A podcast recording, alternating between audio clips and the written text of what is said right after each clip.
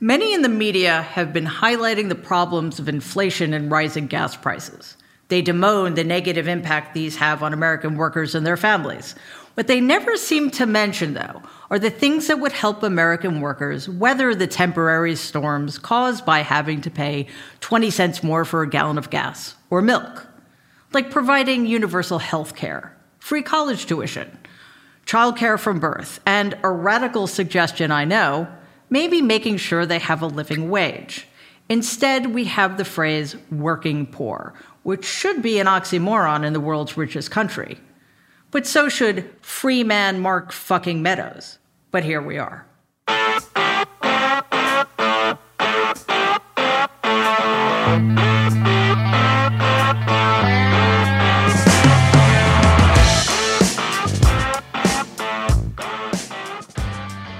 Understand that jobs requiring less specialization don't command high salaries because, at least theoretically, most people could do them and there is therefore more competition for them. I think we misuse the word unskilled when it comes to certain kinds of labor, however. If you've ever seen a farm worker pick radishes, you'll understand exactly what I'm talking about.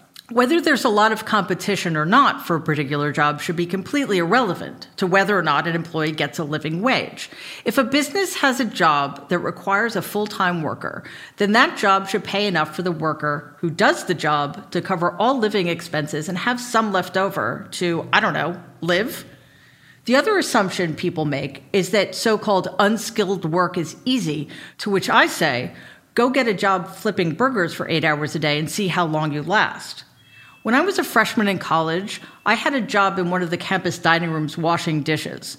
It remains some of the hardest work I've ever done in my life, and I got paid minimum wage, which at the time was $3.35 an hour.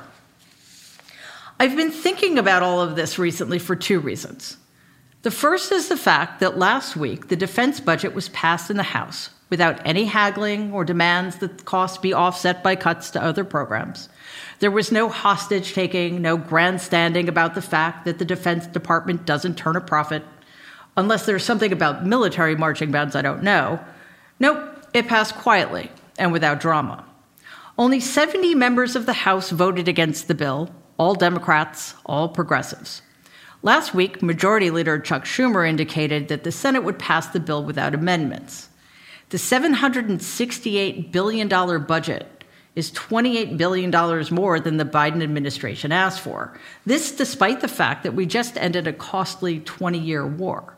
The defense budget is a tenth of all federal spending and almost half of all discretionary spending, which is spending that needs to be approved by the president and Congress every year.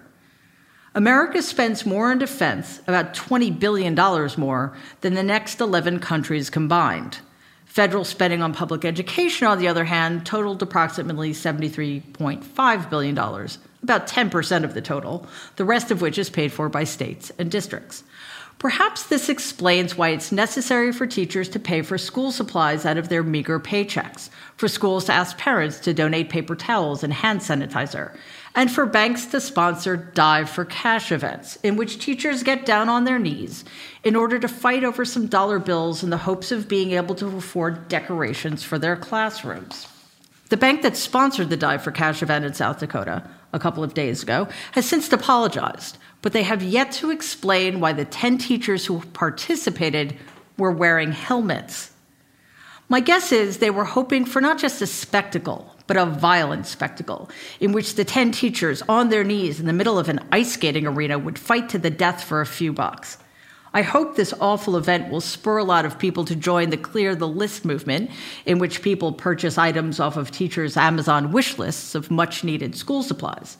But it begs the question why are school districts unable to purchase the most basic supplies for their students? And how can so many people in this country live with the cognitive dissonance they must experience when they contemplate the dystopian ethical bankruptcy of holding such contests in what they believe is the greatest, most perfect country on the planet? This is what happens when you underfund necessary services and don't pay people a living wage. Their vulnerability under such circumstances to higher gas prices on one end of the spectrum and a medical emergency on the other creates a circumstance in which the importance of money overshadows almost everything else. Yes, we can blame obstructionist Democrats like Manchin and Sinema, and I do, but the bigger problem is that 100% of Republicans in Congress voted against every aspect and version of Build Back Better. I take issue with the blithe way in which Democrats give the go ahead to those outrageous levels of defense spending, as if such displays are necessary to prove your patriotism or something. But I know if given the opportunity, they would significantly increase spending on programs that directly improve people's lives, because they almost always do. It's quite a trick the right has pulled off over the last few decades, starting with Reagan keeping people so ignorant about how government works that they think it's okay that the government we all pay our taxes to don't spend enough on things that directly benefit us and our children, like, for example, free school lunches, while allocating over $300 million a year to those aforementioned military marching bands. So, what exactly is worth paying for? I'm all for teaching and participating in arts of any kind, but if anybody thinks it's okay to spend hundreds of millions of dollars on military bands playing John Philip Sousa while denying our kids music programs of their own, let alone up to date textbooks and adequate facilities, you can go fuck yourself.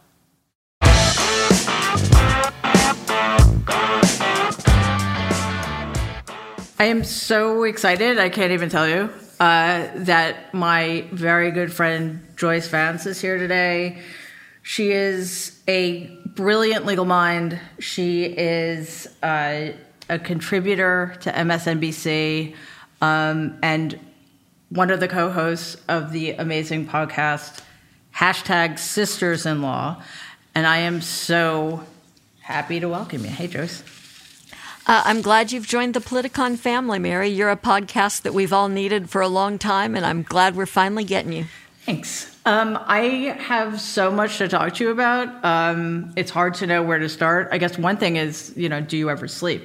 Because I was talking to a friend I, of mine, and it seems like yeah. you're on Morning Joe, and then you're on the eleventh hour. How does how does that even work? I, I, think sleep is highly overrated. And one of my friends, one of my colleagues during the Obama administration, uh, Paul Fishman, who is the U.S. Attorney in New Jersey, at one point where we'd been working um, really at a high speed on on a project, Paul looked at me and said, "We can sleep when it's over."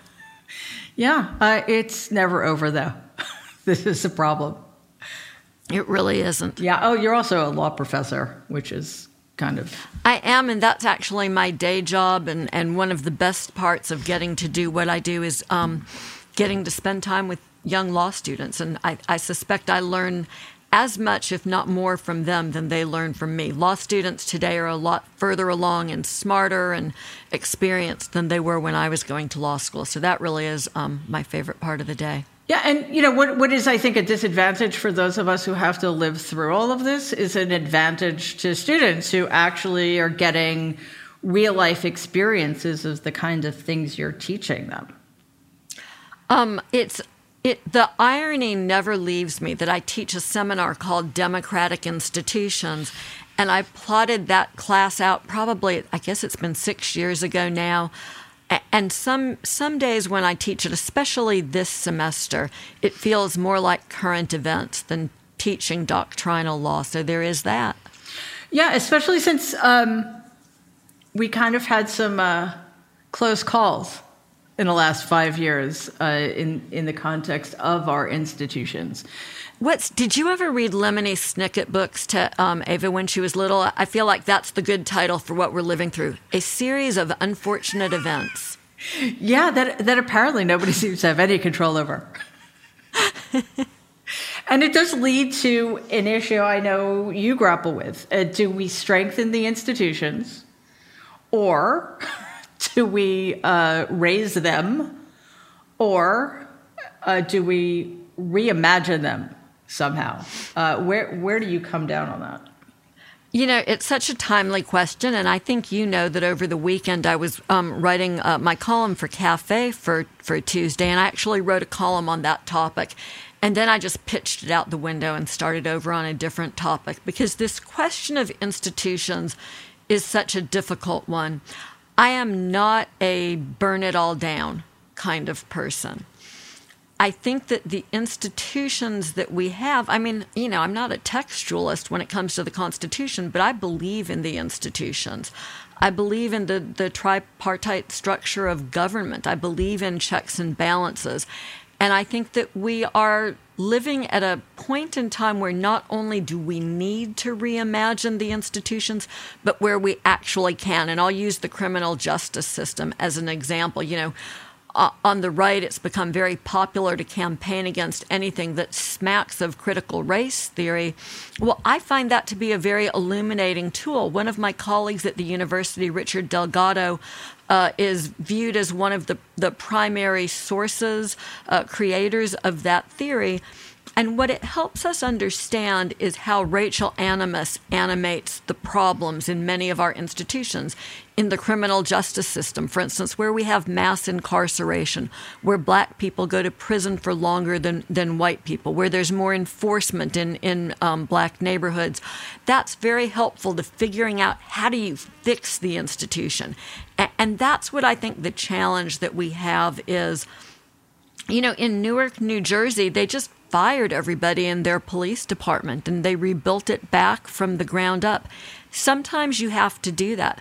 Other times it's, um, I, I don't want to say as simple as because none of this is simple, but it's simply recognizing that police officers don't have the training, the capacity to be first responders for people who are going through acute mental illness events. And all too often we have forced them into that position because we don't fund anybody else to do it what a novel idea of um, re envisioning how our social services institutions work. So, yes, all of the above. I'm for creative reimagining, but not just uh, in a theoretical sense, in a practical sense, because we need that work done now. Yeah, and the, the two examples you just uh, pointed to highlight a, a problem we have on the left, which is helping people understand these things. All the right seems to need to do is say critical race theory and everybody panics and thinks suddenly we're trying to indoctrinate our children into believing that America is a racist. Oh wait, America is a racist country, but you know that we're teaching our children that that white people, sorry, are are bad, like inherently bad, um, and that you know teaching them history will somehow scar white children. Uh, so we don't have. Um, can, can we just talk about how silly that is? I mean, I'm Jewish, I'm well educated in what happened during the Holocaust, and my husband is half German, right? Teaching people about history doesn't cause them to vilify people. And, and I think that's something we should call out every time it happens. History is so important. Yeah. And, and there's this weird assumption among certain people that by educating us about slavery and our our terrible history. I mean, we can't sugarcoat it. Um, is somehow to perpetuate it. And it's actually the opposite by ignoring it, by pretending it didn't happen, by protecting white people from the history that has led to this moment. We ensure that nothing changes and the system continues to work against uh, the most vulnerable among us, right? You know, the straight line is so clear where I live, and, and it's probably been a decade now. Um, uh, but a decade ago, I did a program called Leadership Birmingham, which brings together people from all different sectors. You know, every community has a program like that. But we started our, our opening weekend with a historian, and he traced the straight line from slavery through Jim Crow on into convict labor. And it was such an important layout. It was in no way controversial. It informed um, the work that this group did for the next year. And, you know, we were black and white and Hispanic and men and women and doctors, lawyers, bankers, nonprofit organizations, medical sector, you know, you, you name it. There was somebody, something from every sector of our community. No one thought history was controversial. We live in a dark moment if history is controversial. We do. And it also suggests that an important component of that is, is ignorance. Because if, if we educated our children properly, they wouldn't for a second, or adults who were properly educated wouldn't for a second fall into that trap. They would know that critical race theory is not taught in uh, K through 12 schools. It's a legal theory, actually. Um, but instead, it becomes shorthand for, um, you know, white, white people are endangered somehow. Um, you know, if, if we allow truth, certain truths to be spoken, then um, white people are going to be blamed for everything. And that's not at all what's going on. But again, the left doesn't seem to have an answer. Um, you know, you, you spoke earlier about reimagining police departments, which I think is crucially important for all sorts of reasons that we can get into. But the defund the police uh, mantra was really. Uh, problematic and I think in some ways ultimately detrimental to making the case. Uh, what do you think of that? I think sometimes Democrats don't write as good of bumper stickers as Republicans do. Right, build the wall. I mean, boy, that was a, a bumper sticker that a, that an entire part of our country coalesced around. Yeah. Defund the police didn't have quite that same staying power, and so I think you know one of the things that people on the left need to do is be more careful and more deliberate about messaging and of course, you know, I've had this conversation with people, and, and, their attitude is sort of, well, I don't really care. I mean, this is about me, not about them. I think something that we need to pay more attention to is how do we express our ideas in a way that draws a big circle that a lot of people can stand on to get around those ideas so we can put them into action. Because ultimately, I care a whole lot more about making progress than I care about who makes it or what bumper sticker it, it's made under. There's there is just a lot of um, necessary change in the moment that we live in. Yeah, and I, I, I think it, it speaks to the problem of creating a, a simple, digestible, unifying message to an incredibly diverse coalition, right? And I completely empathize with the sentiments behind defund the police, but it's not, it doesn't have a lot of explanatory power unless you know the issue inside and out. So, unless we get bumper stickers that will fit on the side of 18 wheelers uh, or figure out how to be more concise, it is kind of a losing battle. Um, so, yeah, it's a bummer when you have ideas that require explanation and have nuance and, and thought, right? It, is, and I, I think that gets back to what we were talking about earlier. It, if you keep people ignorant about how the system works, then it becomes much harder to explain it in a way that makes it seem relevant to their lives. Um, whereas the right doesn't seem to have any compunction about using racism or lying or what have you to craft a compelling message.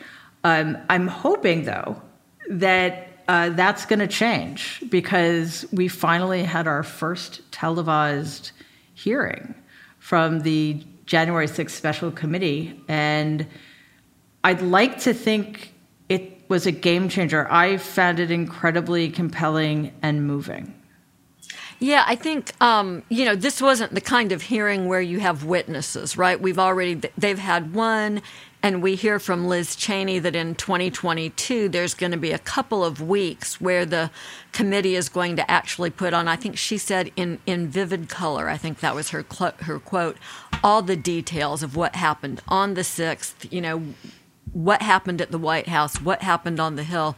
Um, and so that's where the committee's heading. And we heard a little bit more about that from Chairman uh, Thompson last night when he opened. He said, We're not going to piecemeal out the details because we understand that when that happens, they become today's news and next week they're forgotten. We're going to do it for you all at once. I thought that was actually a really good signal that they're thinking about how do you tell a, a country that's divided a story that they can all get behind. And you do that by putting together the facts and having facts that can't be disputed and letting the country hear it from the mouths of witnesses like, for instance, Mark Meadows. So that's the hearing that you referred to. This was the committee vote on whether to hold Meadows in contempt. And like you, I took it as a good sign. Of, of course, this is a step in sending it over to the Justice Department and asking the Justice Department to prosecute the contempt.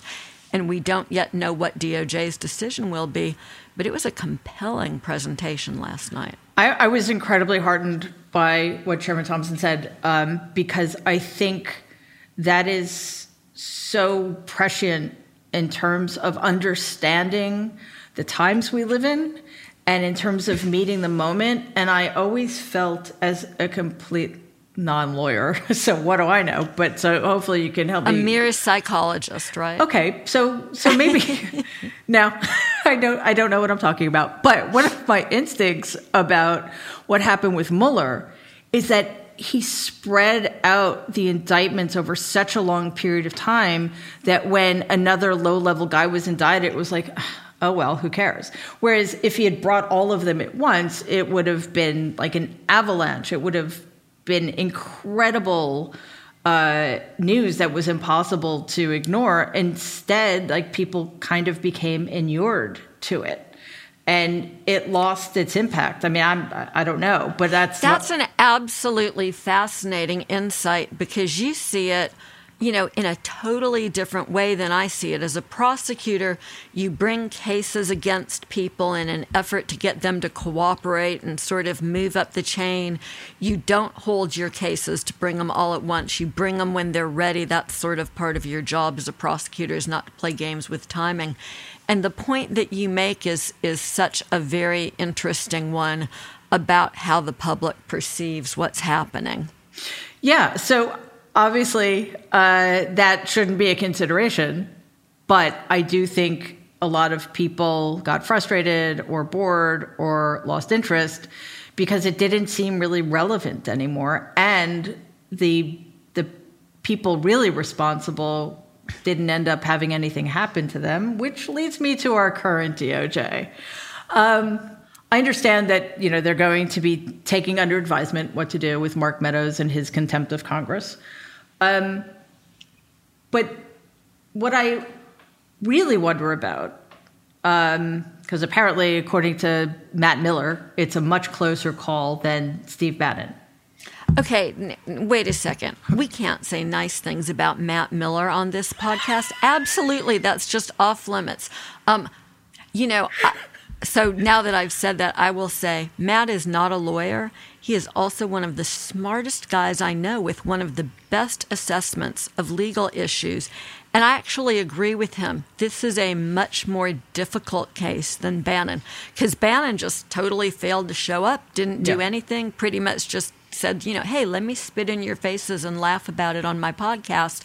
Bannon was, um, I think, in the judgment of, of all of the former prosecutors that I talked to, a pretty clear case for prosecution. Meadows is not clear, but I'm going to make a rare, bold prediction for me, and I'm going to suggest that DOJ will prosecute here as well. First of all, I had no intention of saying anything nice about Matt Miller. All right, that's good. As long as we're on the same page there. Matt, I hope you're listening. well, I'll, I'll, send him the link. Um, and secondly, wow, we made news. You made a prediction, and it's a prediction I, did. I absolutely love because it's again, as as a, a layperson, it's really difficult for me to understand how a man who was engaged in kind of campaigning. Like there was nothing going on on January 6th that had anything to do with running the government unless you consider committing sedition and arms insurrection part of running the government, which seems unlikely. So I get that he was uh, chief of staff, so therefore privilege would apply to him in a way it does not apply to Steve Bannon, who's sitting in his basement recording a podcast. I guess I shouldn't diss podcasters. But anyway, you can't really make that case for him. But um, again, since since the activities we're talking about were so far outside of the scope, I don't even understand why it's a close call. So I have sort of a different assessment of the situation, and, and I'll tell you why I would prosecute and what I would prosecute for. I'm going to spot Mark Meadows his assertion of privilege. You know, he wrote a privilege log and, and listed documents that he was withholding and explained why he was withholding them. Let's just assume for the moment that he's correct. I actually don't think he is. I think that you're right that, you know, campaign events and sort of plotting an insurrection, not part of the executive branch's function. One would hope. figure. Um, but let's just spot him that for the moment. Meadows then turned over, what is it that they're saying, 9,000 documents, mm-hmm. conceding that they were not privileged. There is no way that he can claim that he doesn't have to testify, that he's somehow protected from testifying about that big tranche of documents that he has turned over. And and here's the thing about privilege. It's not like, you know, a big cuddly blanket that you get to snuggle up under and tell the world to go away you're privileged. You actually have to show up pursuant to a subpoena and testify. And so the first question is what's your name? And you can't just say, "Oh, no executive privilege." You have to answer. And then let's say 5 or 10 questions in, they say, "What did you advise the president about you know, what he should wear for his press conference. And then you say, oh, I'm sorry, executive privilege, I can't answer. And the assessment is made question by question about what is and isn't privileged. So Meadows should have to show up like everybody else, assert privilege where he thinks it's appropriate. But if it's stuff that he's conceded is not privileged, he has to answer the questions. And the reason that I believe DOJ should prosecute is it sets a terrible precedent if you let somebody turn over a bunch of stuff and then say, but I'm not going to show up and testify. That's just an intolerable situation. And since DOJ is given the responsibility for criminal enforcement when somebody flouts Congress's authority, the option here is to prosecute. And then the last thing I'll say, Mary, is I thought Liz Cheney did a spectacular job of, of laying this argument out last night. And she identified three areas where Meadows has conceded that what he's turned over isn't privileged and should be forced to testify. Um, one is Trump's failure to stop the violence at the Capitol. The second is the efforts to change the votes in states like Georgia. Meadows actually flew to Georgia, was on the phone call uh, where the request was made to find additional votes. And then finally, the plan to replace DOJ leadership with this guy named Jeffrey Bossert Clark, who is willing to perpetuate the big lie. You know, Meadows has turned over documents, hasn't said there's privileged. He's got to show up and testify, and he should be prosecuted for contempt for the failure to do so. Yeah, and and the uh, case was so compelling and so clear. Um, Representative Cheney did do a phenomenal job. Credit where credit is due. I think to a person, though, um, they were very uh, clever about not overlapping. Um, they each brought a, a unique facet to the argument. And one of the things in watching it that made me think about where we kind of are as a country.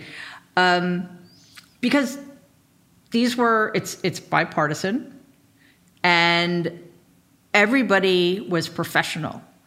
Uh, everybody was respectful.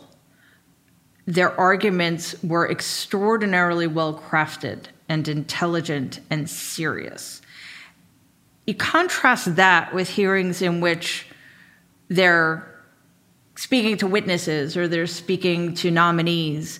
And typically, Republicans are the opposite of what we saw last night.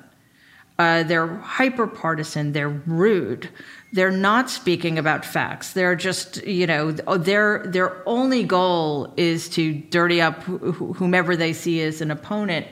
And it makes me concerned that um, things are so partisan in this country that Republicans watching the hearing, if in fact they ever get to see it, because again, news is so siloed that I'm pretty sure if you're watching Newsmax, OAN, or Fox, you didn't see any of it unless it was a clip that was somehow spun to make it look like it was a, a you know, getting revenge against uh, Republicans who were just there for a peaceful tourist visit or something. Um, so it's it's sort of similar to, to how I feel about people who who admire Donald. Like, how do you explain uh, that cognitive dissonance? Um, and I, I think that's why televising this stuff is so incredibly important. You know, it really is. But you, you raised the additional question here, and this is the problem that the committee is going to have to conquer is how do you get people to listen and pay attention? And I think you've pegged part of the answer. that the members of Congress who are on this committee did an extraordinary job last night. It's clear that they are in agreement about the need to tell a cohesive narrative to the American people. They've also put together behind the scenes a pretty immaculate staff of former prosecutors who understand how to conduct an investigation.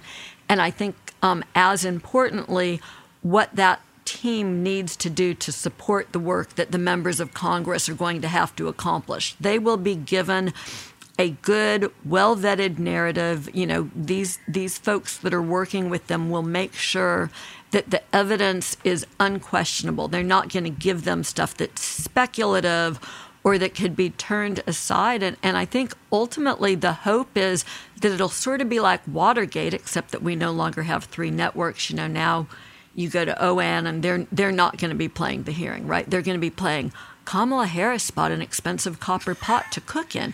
Um, but that's the committee's challenge. How are they going to be so ever present? How are they going to make it impossible for people to not listen? I guess that's the question.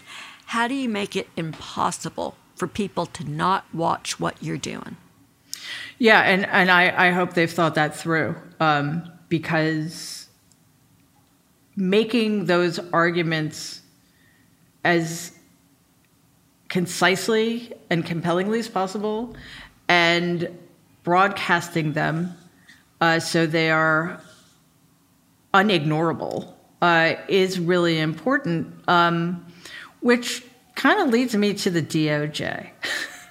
um, I knew that you were going to keep going back there. Well, Wait, can I ask you a question before we do DOJ? You can tell me no if you don't want to answer. Of course, you can ask me a question. I mean, I sort of thought, and I wondered if you had the same impression that one of the things that went on yesterday is Liz Cheney reads these text messages from a bunch of people at Fox News and she makes them look complicit. Is that a little bit of a challenge to Fox to go ahead and cover these hearings, perhaps more, um, I don't want to say fairly, but I'll say fairly than they otherwise would? I, I thought maybe that was going on there.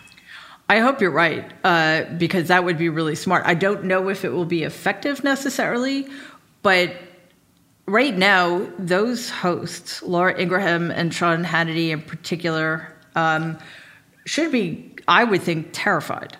Uh, I don't see how they avoid getting subpoenaed. And I don't think they're the ones who would be making that decision. I think it would be the powers that be um, who might rightly think that in order to diffuse the tension, in order to um, deflect a little bit might have to be more open about uh, showing what's going on. I don't know. You know, that's interesting. I think you saw me. I jumped back when you mentioned subpoenaing members of the press only because um, at, at DOJ, you just don't do that. You have to jump through so many hoops to get a search warrant on a member of the press's office. I mean, we're extremely careful when there are First Amendment implications, and and my practice would always be to err on the side of caution, to let go of evidence I might want to have, just to avoid um, affecting a free press. So that's an interesting prospect that you raised. That some folks right could actually find themselves subpoenaed. You know, I the reason uh, I completely agree with you, and um, I'm always in favor of uh, protecting a free press. I do not consider Fox, though. I, they, I, they're not journalists, first of all, and I think this is this is the the you know uh, this is what we have sown by allowing them to continue to to claim legitimacy. This is they shouldn't be in the White That's House. That's a really hard question, though. I mean, I, I understand the point that you're making. I should also confess that in my background, before I went to the Justice Department as a lawyer in private practice, I did some First Amendment work and some defamation defense for media entities and, and also some work representing newspapers. And I mean, I just have this real strong lean to be very deferential, whether I like what's going or not, to the press because I think it's so important important that we protect that space. So it's going to be interesting to see what Congress does with this. I mean, absolutely, it's a slippery slope, and and we should avoid that at all costs. But I'm I'm thinking more specifically. How, how can you make the claim that those text messages had anything to do with their being legitimate reporters? They were were is that I don't know. I mean, maybe, you know, you could just make the argument that they were trying to get information about what was going on in the White House. I just hadn't really thought about them as fact witnesses, Mary. And it, I, I have to say, it makes me a little bit nervous. Um, and it sort of goes back to your question about strengthening institutions. I think we have learned, if nothing else, in the last five years, how incredibly important a free press is. So I think before we do anything that could infringe on the press. You know, sometimes this is true as a lawyer too. You might have an individual case where you really want to make a certain decision in that case. You want to represent someone or you want to prosecute someone. And you have to think past that one case and think about sort of the larger universe. What happens in the next case? What happens 10 cases down the road? Is this a good precedent or a bad precedent? Like you say, is it a slippery slope? And often you find that the immediate can be at loggerheads with the larger universe. And those are that's always where you have a tough decision to make. Yeah, and listen, if it makes Joyce Vance nervous, I am going to follow your lead for sure, because I don't know really what I'm talking about other than as, as an observer of these things and as somebody who doesn't at all believe that somebody like Laura Ingraham or Sean Hannity are, are legitimate journalists. But because they are allowed to pretend to be, um, then we need to, I guess, allow that. And the irony, I think, here would be if in protecting Fox, we actually end up protecting journalism because, as you mentioned, uh, the free press has under been under unceasing or was under unceasing attack for four years. So if that's if that's the end result of letting uh, you know giving Fox a, pass, then I'm I'm all for it. It's a very strange world we live in. I, I, yeah, uh, it was supposed to get less strange, but I guess that was a, a deluded hope. It's not happening. no, and um, I'm going to drag you back. Sorry. DOJ. Okay, well, you're going to finally have at me. Yeah, I am. Um, you published a piece today at cafe.com, and um, with the understanding that it, it, it might make certain people not happy. So let's talk about Merrick Garland, shall we? Okay. I understand, uh, or I, I've been given to understand that he is immune to any kind of political pressure, which I think is a good thing. Um, Every good attorney general has to be absolutely immune from political pressure. Right, which is expl- explains why the last two were so terrible. Um, yes. Or three. I forget about the other guy. Three, the, the toilet. Yes, the toilet guy. Um, but Jeff Sessions and Bill Barr, clearly two of the worst attorney general attorneys general this country has ever had the great misfortune to uh, witness. Um, so I I'm all for that with Merrick Garland, but what happened last night? I mean, that wasn't political. That was that was a, a very well researched, well documented case. Um, oh, come on, it was still political. It happened on the Hill. It's political. Well, okay, all right, but you understand what I'm saying. It, it, I do. I get what you're saying. They made they made a, a good legal case based on as well as a political with 300 one. witnesses. Yeah. You know, this is, wasn't yeah. just this is what we want to think. So we we made the facts fit our narrative. The, their narrative came from facts they've been compiling over months of going through God knows how many pages of documents, uh, speaking to dozens, scores, hundreds of people. So, does that move the needle at all? You know, what Congress will refer to DOJ will be a very narrow package. It will be the request to indict Mark Meadows for obstructing Congress by failing to fully respond to their subpoena. So nothing else matters. None of the substance of matters. Nothing that happened on January 6th or Meadows' role matters. This is just about whether he's done everything he needs to do to comply with the the subpoena, or or whether his failure to comply has been so um, sort of so broad that he merits indictment. And and look, Steve Bannon, as we've discussed, that's the easy case, right? Did nothing.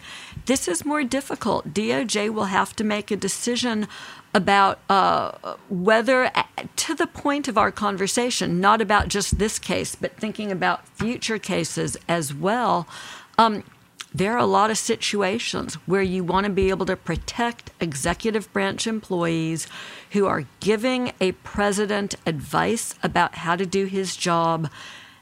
And you don't want them to worry that they're going to get subpoenaed to Congress in the future and prosecuted if they assert executive privilege. And so, implicitly wrapped up in this issue is whether there's any executive privilege for Meadows to assert for planning a coup. Um, but also, you know, it's this question of, of whether his behavior was so outside the boundaries of what's acceptable that it merits prosecution. And again, I don't think it's easy. I don't think DOJ will be making a two week decision, but I think that they will prosecute in this case, although they may not be happy about doing it. But, but I'm also talking about the larger issue of January 6th. And I know the, the hearing last night was specifically about Meadows and his role as chief of staff and his role vis a vis the events that unfolded on January 6th. But it also did, uh, in, in the presentations, we, we did get a glimpse into other actors um, who.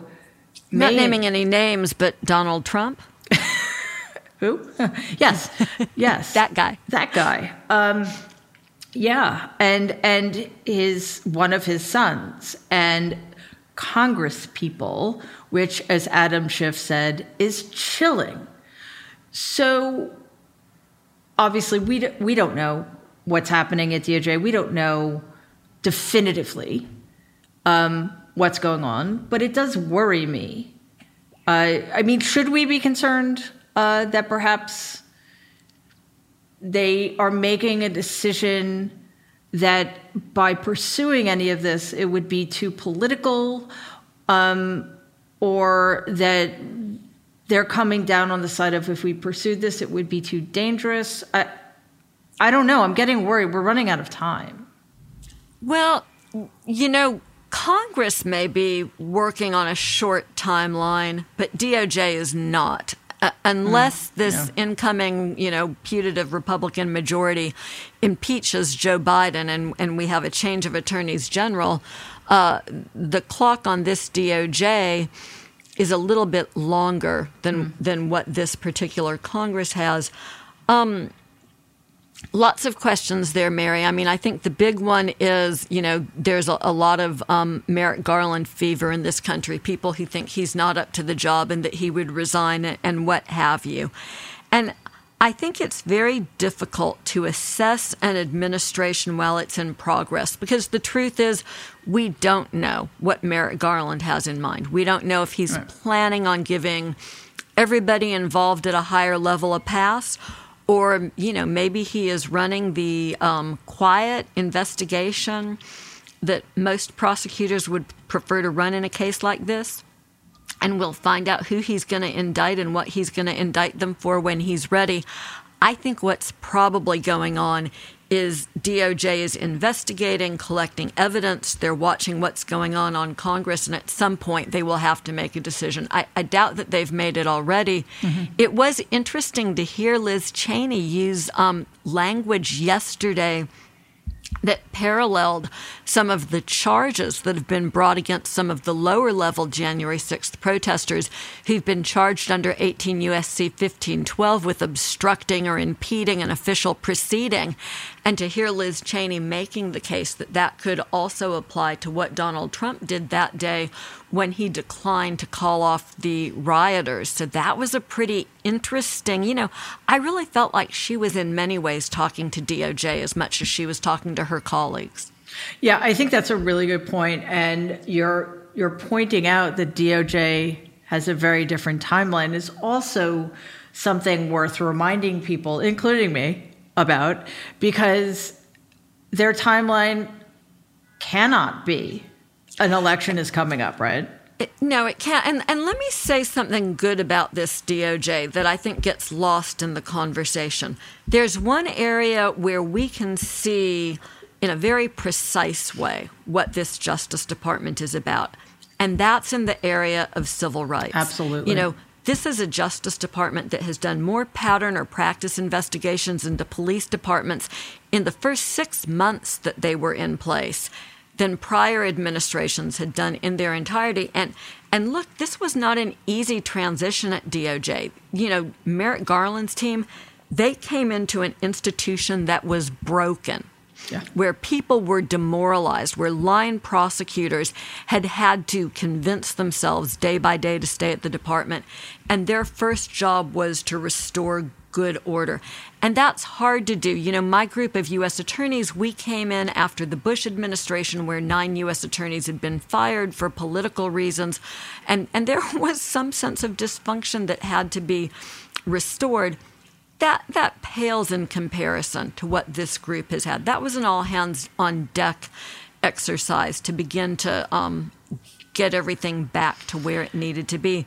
So, in, in civil rights, the performance has been immaculate. There have been criminal prosecutions on the civil rights side of the House, um, you know, against uh, Derek Chauvin, who murdered George Floyd, criminal prosecution. Also in Georgia, in the Ahmaud Arbery case that has just concluded, there are criminal civil rights charges uh, against the three men involved in, in that murder. And so I think if we're trying to assess whether we can trust this Justice Department, when it comes to January 6th, we just don't know and we can't know because it's still in progress. But in this other area where I can see their work, boy, have they done a lot that deserves my trust and my faith. Yeah, I, can, I completely agree agree with you, and it, it and that should be underscored and highlighted and shouted from the rooftops because um, the Civil Rights Division has been uh, gutted over the last five years, and um, the fact that they're doing such extraordinary work is is you know it's one of the most important things that that the DOJ has to do. Um, so you know, I'm I'm when I say DOJ, it isn't fair of me. I should be more specific. I'm specifically talking about the DOJ vis-a-vis January 6th and the insurrection and and you know this this this terrible fear a lot of us have that American democracy is at risk, and letting it slide will will just be uh, you know opening the door to worse things. Um, but, and let, can we just name the fear that we have? Because I think we all have this. It's the fear that Donald Trump, who's gotten away with all sorts of bad for his entire life, will get away with this too, right? That's what the American people want. They want to see someone who did so much damage to the Republic held accountable for that damage because otherwise, how do we have confidence in our, our justice system? And, and it can't work if we don't have confidence in it. And I think that's the question so many people have is we don't see Merrick Garland doing anything when it comes to Donald Trump. We want to know what he's going to do. And the problem is the way the justice system works we're really not going to know until he either does it or leaves office. And, and living with that lack of certainty is very difficult. At least for me, it's very difficult. And it brings up that question of, of the clock, right? Um, on the one hand, you say justice delayed is justice denied. But on the other, it seems that people like Donald often use the clock in their favor. Um, and the master of delay, that's definitely true. Yeah, so how is that justice? And I I worry because it allows um, a lot of people in the media, or lazier people in the media anyway, to treat Donald like he, the only important thing we need to know about him is whether or not he's running again. To which I say that's the wrong question. The question should be why should he be allowed to, right? And um, we don't we don't have the luxury of time there. Uh, so I guess it, it is hard for people who don't have your expertise to be as um, patient or um, maybe that's the wrong word, but to have the context uh, that makes this all seem less scary. Yeah. I mean, I'm not at all patient. I would like to know the ending of the book, right? Yeah. If somebody would just tell me right now, don't worry, there's going to be, you know, I, I mean, you can never guarantee a conviction, right? But there will be some form of legal action to hold Trump and the people responsible for what happened on January 6th, to hold them to account. I would then just sit back and relax and watch it happen. And of course, Yeah. it's not going to work that way. But I think that this phrase, justice delayed is justice denied, is getting used wrongly. Um, you know, justice delayed is justice denied is a phrase that, in my mind, conjures up the civil rights era and stuff like the 16th Street church bombing, where because of racial animus, there was never a real effort to hold the bombers accountable. A couple of them were prosecuted, but it really took until, you know, almost 50 years later when Doug Jones reopened the cold case to do it. That's what I think about. People who are upset because 11 months after January 6th, Donald Trump hasn't been prosecuted. I think that's when my perspective as a prosecutor comes in handy. I know that public corruption cases, which are among the most complicated cases that we do as prosecutors, they can take years to come to fruition. I mean, if you're investigating a mayor or a county commission, you can be talking about three, four, five, six years for these cases to come together. That's not because prosecutors or investigators are lazy or because they're off on vacation instead of working. That's because putting together the evidence, going through the grand jury process, analyzing financial data, this stuff takes time. Yeah. And, and it's not like, you know, a TV show where everything comes together. A lot of stuff doesn't work, and you have to keep going back and trying and figuring it out. So, if what's happening right now is ongoing investigation, we should all sit back and, although it's very difficult, give the Justice Department the time it needs to put its investigation together because the worst thing that could happen would be let's say Merrick Garland did feel public pressure, which I think we agree he doesn't, and he decided, oh, I need to go ahead and indict this case tomorrow. Let's say he indicted before all of the evidence had come to light. Before, for instance, trained investigators had had the opportunity to follow the money. Always a really enlightening sort of an inquiry and one that takes a whole lot of time because structurally, you know, if you serve a subpoena on a bank, they're going to get usually a minimum of 30 days to respond, but sometimes a lot more. And then somebody has to look through those thousands of pages and figure out what they all mean, and you have to get in witnesses. Oh, it's so complicated. Yeah. Um, let's give the man the time he needs to do the job, right? Nobody wants him to go in prematurely and lose a case that would be won. And we know how that works. We know that more evidence comes to light over time because if Mark Meadows is indicted by DOJ, the level of compliance that the January 6th committee will get from future witnesses will be enhanced. Um, and a lot more evidence will come to light over time. Yeah, and again, as as a layperson, um, it it's it is difficult to uh, reach that level of equanimity about it, if if that's even the word, because I I know he's guilty, right? There's so much circumstantial evidence. There's so much evidence that's not necessarily circumstantial, right? And it it this and that But that here's ex- the hard part, Mary. Mm-hmm. I mean, we are not a country where we we get to indulge in chanting, you know, lock her up. We're a country that believes in process and mm-hmm. fairness and, and justice, even for people when we don't like their actions, whether it's a heinous murder, you know, whether it's a, a young drug dealer or whether it's a former president who may have engaged in insurrection. We are a rule of law country precisely because we want to have confidence in outcomes. Boy, is that frustrating in this moment that we're living through, but we will be stronger if we let those processes work here. I do not disagree. Um, what I'm kind of talking about, though, in a, beyond this issue, is the fact that, as you mentioned earlier, Donald has been getting away with awful crimes for decades and has never, ever been held accountable. So it's not just this. And I think it's it's that long string of failures along the way that makes this even less bearable. And that impacts you and me, right? I, I think that that's really hard is to look at everything.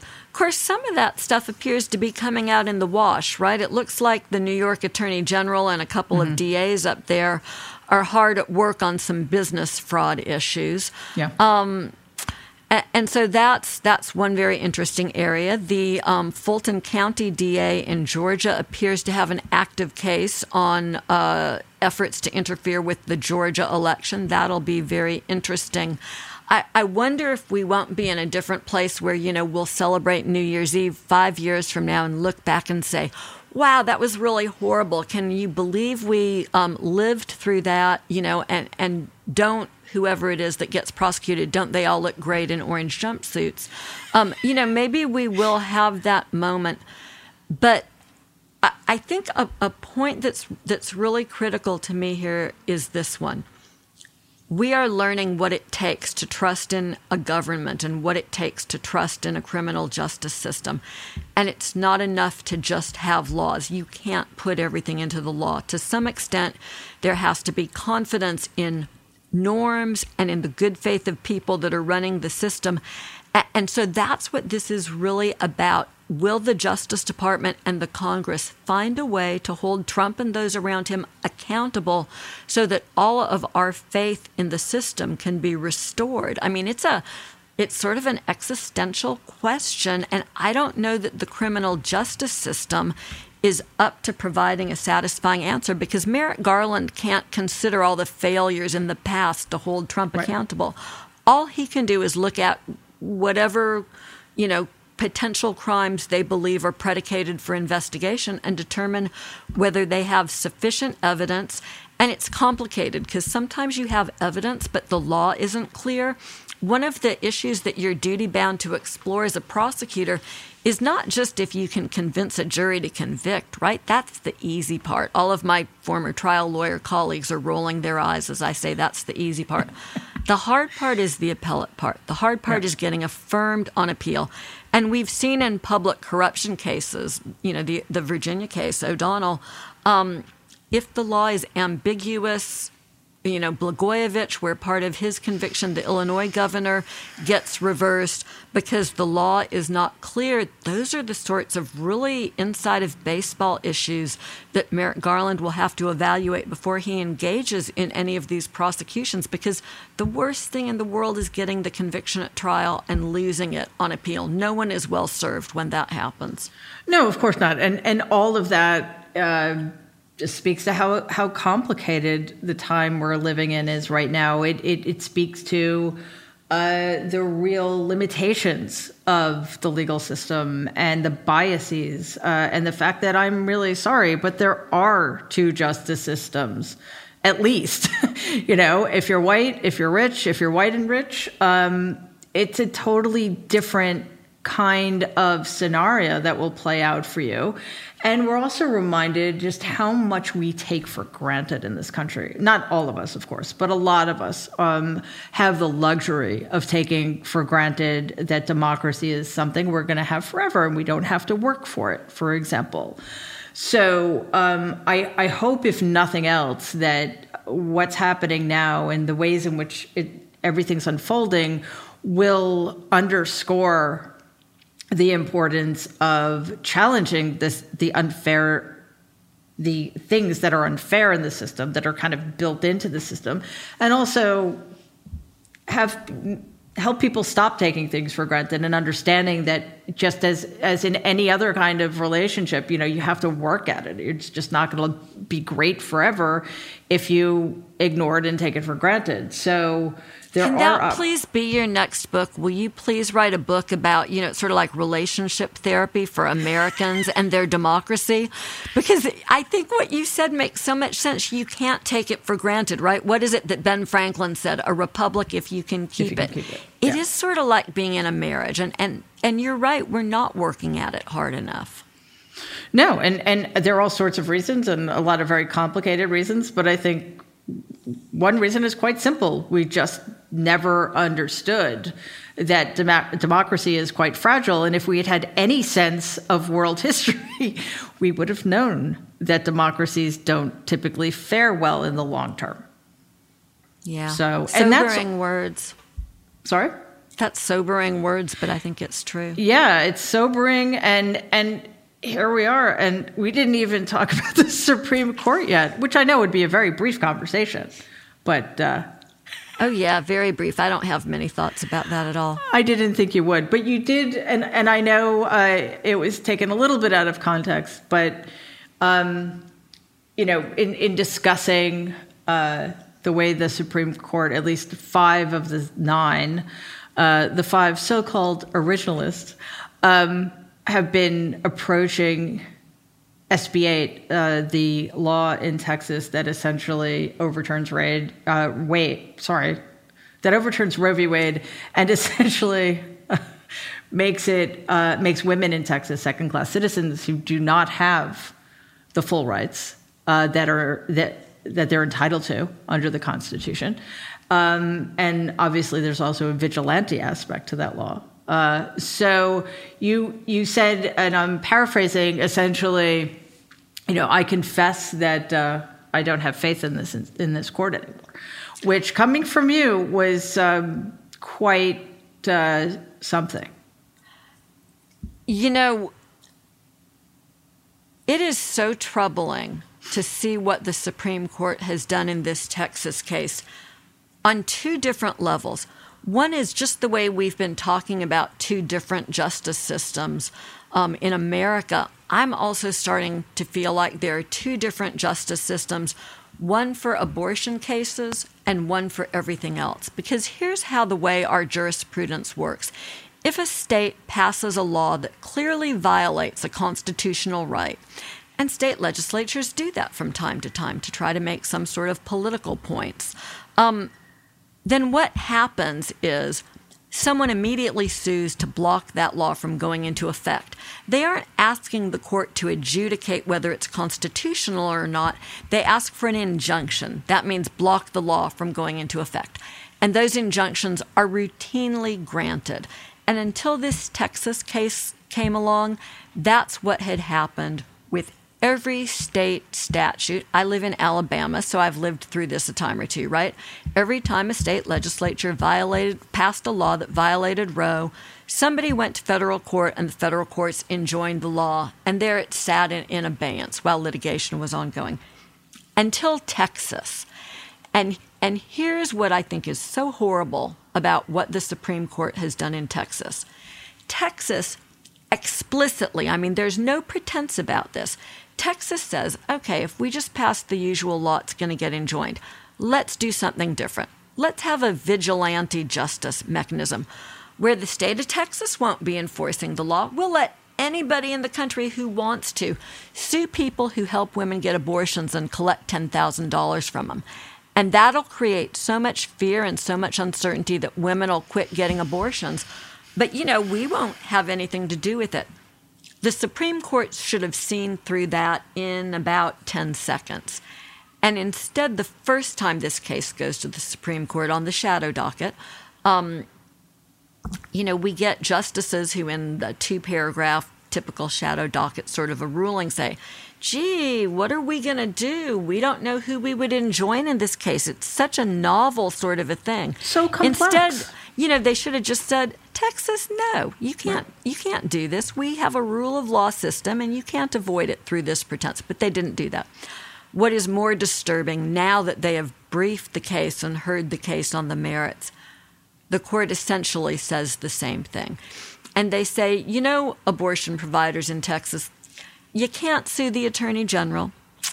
You can't sue the, the um, judges or the clerks of court because that's a mechanism where you could actually prevent them from accepting cases that were filed under SB 8, which would have a real um, ability to restore the rights of pregnant people in Texas.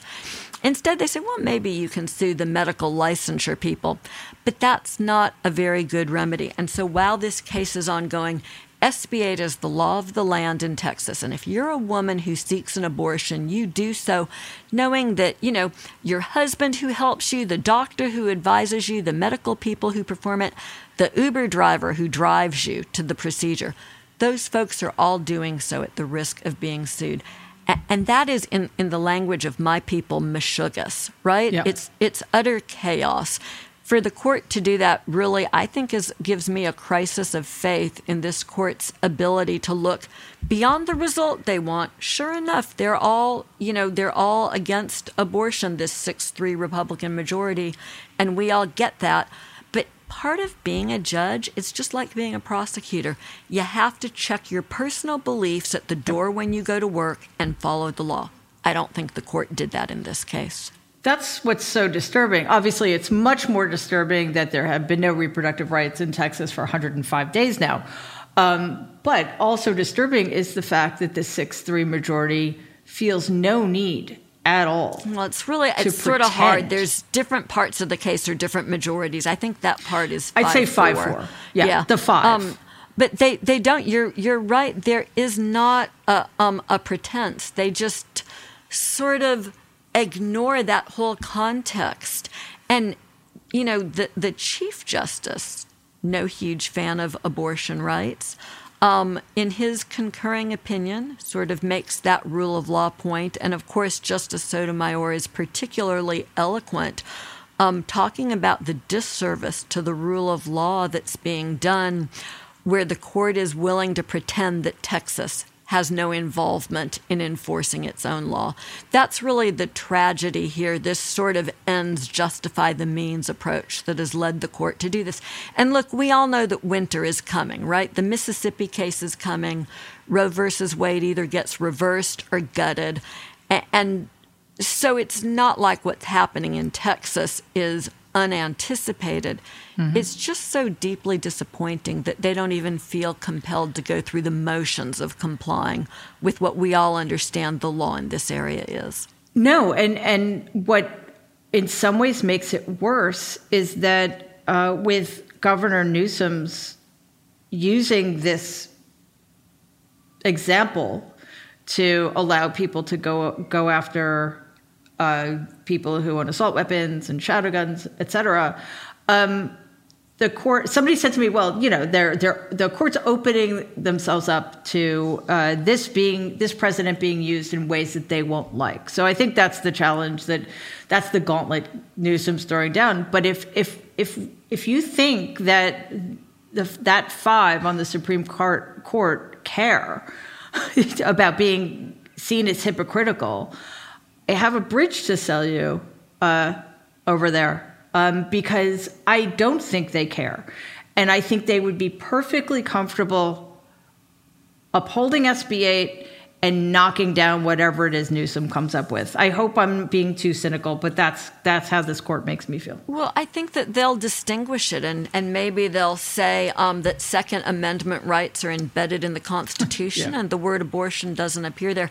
You know, Mary, the hypothetical that I've been thinking about, I haven't really worked it all the way through, but I was talking with my sister-in-law Barb McQuade about this yesterday. Is what if a you know how there are people who are um, who protest outside of clinics, abortion clinics, and they mm-hmm. sort of really try to go one on one with people that are walking in to get abortions in a very aggressive way, but they have to stay a certain number of feet back. There's a federal um, law that protects entry into clinics. Mm-hmm. Well, what if a state passed a law just like the Texas law, but what it did was it permitted lawsuits against those protesters. They're within their legal limits, but they're you know, confronting people that are going in to get abortions, and now they can all be sued for $10,000 every time that they do that. I don't know why that's any different than what SB 8 does. Those folks have a First Amendment right to be mm-hmm. out there protesting. That's right. But, you know, why can't Vermont or, you know, California pass that law? It just seems like this is such a um, such a, an inappropriate way to handle one of the most controversial issues of our time. Abortion is a difficult and complex issue that will have to be resolved, and perhaps the resolution is to leave it up to each state to do whatever its legislature wants to do based on certain national standards. I've always been a fan of Roe versus Wade. I think it's a an elegant solution to a difficult, complicated problem. You know, Roe gets gets weakened in my judgment a little bit with Casey and the undue mm-hmm. burden mm-hmm. standard, yep. which allows states to do a little bit more to legislate abortion. It's an uneasy compromise, but it's worked well for 50 years. Mm-hmm. I was very moved by the language of the Mississippi Attorney General in her amicus brief, you know, where she said, Women have made such great strides in society. And I'm thinking, yes, and this is because of Roe versus Wade. And then she says, So we can really do away with Roe because women have arrived. And you're thinking, Wow, sister, you just really do not understand the terrain here. And you're um, thinking, uh, you know, uh, Roberts and voting rights. Well, well, you know, everything's it's, fine it's now. Ruth Ginsburg's umbrella, right? It's yep. the dissent in Shelby County versus Holder, where Justice Ginsburg says people who want to do away with the Voting Rights Act are the same people that would stand in the middle of a rainstorm holding their umbrella and say, Well, I'm still dry, so I don't need the umbrella anymore. Precisely. Um, and that's where we are with abortion too. But but yeah, seeing this results oriented special rules for abortion because this conservative majority doesn't like abortion, that I think is really disheartening to people who believe in the rule of law. Yes. Uh, yeah, it it just adds to this the heaviness of everything we're living through, especially since some of us like me, think that uh, at least three justices in the Supreme Court are there illegitimately. Um, well, you guys and Larry Tribe, who you know was on Joe Biden's Supreme Court commission and just wrote a pretty impassioned piece calling for the court to be expanded. Um, for precisely that reason, because he believes that uh, at least two, maybe three seats were improperly um, seated. And it's, I mean, it's tough, right? Just to visit well rehearsed facts that everybody knows. Um, Mitch McConnell, the Republican leader in the Senate, refused to give Merrick Garland a vote for the Supreme Court because no vote should be had during the last year of a presidency. And then he sponsored and, and rushed Amy Coney Barrett through a vote after people had actually started voting in 2020. That's so right. And there's some hypocrisy for you. I, I, well, exactly, and he embraces it, um, and that is actually the one thing that I, I took issue with with uh, Representative Thompson, Chairman Thompson's uh, opening, um, saying how history will remember these people. They don't care. They just want what they want when they want it, and they're going to do whatever they can, no matter. I, even Bill Barr, who allegedly is a devout Catholic, said, "What do I care? I'll be dead." Well, Bill Bill Barr is his own kettle of fish. Yeah. I gotta believe that um, Mark Meadows. I think that there's some sting to knowing that the first line in his obituary, you know, will be first, you know, former member of Congress to be held in contempt since whenever it was, the 1800s. I, I think that that's got a sting. You know, that's really funny. I, I would think that the, the thing that would most get get to him would be being known as Donald Trump's fourth chief of staff, but that's me. yeah, well, you know, it's always good to be somebody's fourth choice for something, I guess. Fourth time's the charm, as they say. Uh, so, Joyce, can you stay show another ourselves like, out after those? can you stay another four hours or so? I'll whip yeah, absolutely. Cocktails. I've got all the time you want. Let me get my husband to refill my sweet tea. I mean, seriously, I I I could. Uh, go on and on, but I don't want to keep you forever. This is But this is good. I feel like it's sort of like therapy. So thank you for having me. I feel much better after talking to you. Oh wow, I feel much smarter after talking to you. So everybody wins. There you go. Everybody wins. Uh, seriously, I am grateful for you. You bring to these incredibly difficult conversations such a measured confidence inspiring approach. I mean, I think that's why so many people value your commentary. You know, you're unflappable, um, whereas the rest of us are sort of flying off the handle because we're freaking out. You manage to put things in perspective and explain things in a way that helps us understand them and and challenge our own assumptions about things which in a lot of cases as I've demonstrated today aren't based on anything other than a gut feeling, and that's that's not the best way to go through life. So. Um, what you do for us is um, extraordinary, and I'm grateful for that. And much more importantly, I'm, I'm grateful for your friendship. It's been one of the best things that's happened in the last year and a half. So thank you. Me too. Here's to online women's circles during the pandemic. They made us all better. Absolutely. Um, and let's never have a pandemic again. But yeah. Thank you, Joyce. Thank you, Mary. I really enjoyed being on with you today. Stay safe.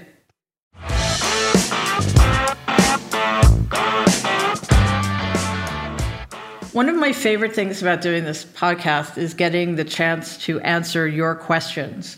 So if you have any, please send an email to this is all one word the Mary Trump Show at politicon.com, and I'll get to as many of them as I can.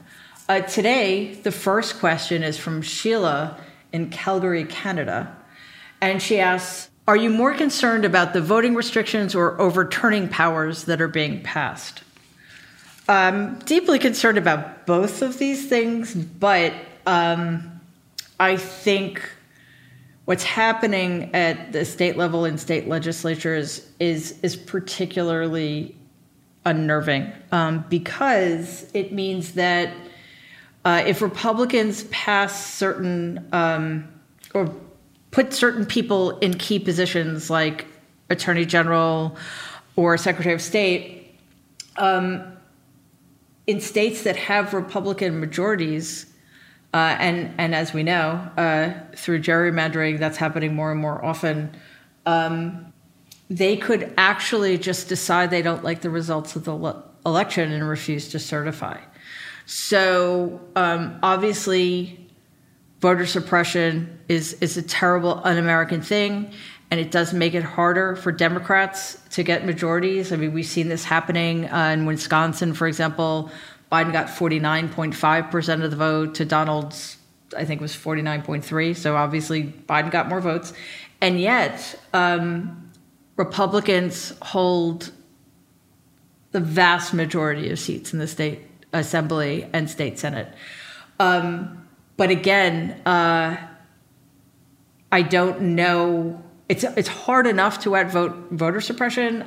I don't know how you outvote a Secretary of State who just says, I don't accept the results of the election because a Democrat won.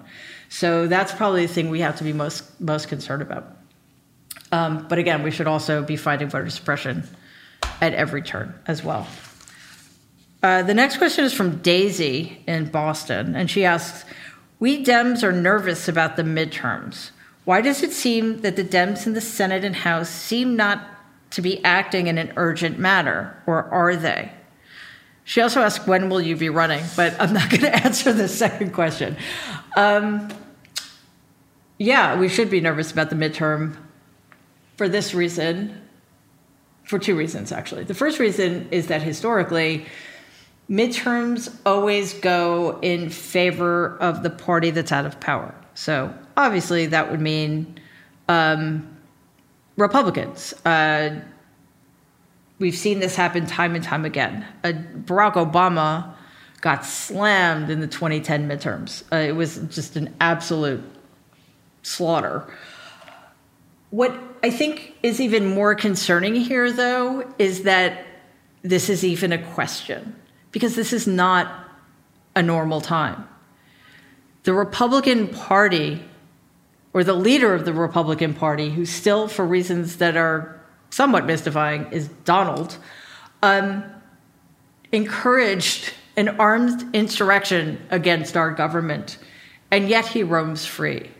Um, almost 100% of elected Republicans stand with him. They perpetuate his first big lie, which is that the 2020 election was stolen from him, which it was not. And the second big lie, that the insurrection was no big deal. So this is not a normal midterm. Nobody should be treating it as a normal midterm. And Democrats are the ones who should be winning in a landslide to counter the encroaching fascism of the Republican Party. So it's such a failure of the media that it's not being framed that way. Um, so I hope that uh, the Democrats have a plan to uh, deal with this with a little bit more public urgency. Um, but again, as I as I said uh, when Joyce and I were speaking, having these January 6th hearings televised uh, will go a long way towards um, helping people understand just what is at stake in 2022. Uh, the last question for today is from Casey, who asks How do we coexist when a larger minority of the population in this country are literally in a cult and brainwashed? What methods would save them at this point? I live in a red region, and I'm the only person in my family, besides my significant other, who's a progressive, liberal minded individual. It's exhausting and seems as though there are no real solutions.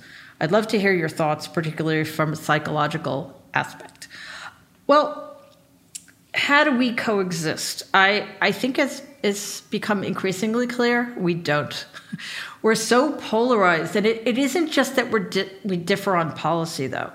We're dealing with people who um, won't wear masks or get vaccinated to protect their fellow citizens, thereby putting us and our children at risk, which I think is kind of unforgivable.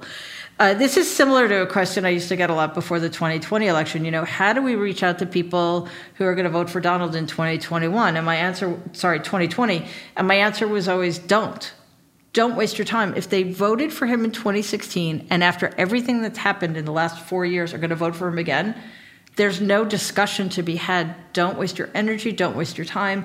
Focus on people who might actually be willing to listen what you have to say. And I know that sounds harsh, but again, putting on top of that the way the way a lot of people have handled COVID and the selfishness with which they refuse to do the simplest, most basic things to keep themselves and the rest of us safe.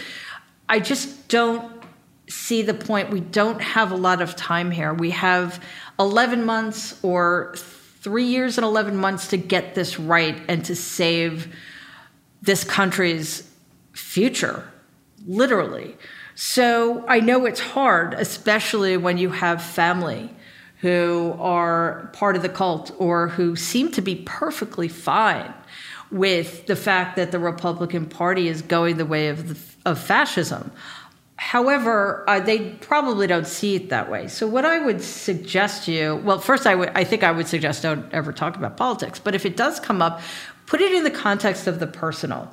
Um, in other words, just say, like, how, how are you okay with putting children in cages after tearing them out of their parents' arms?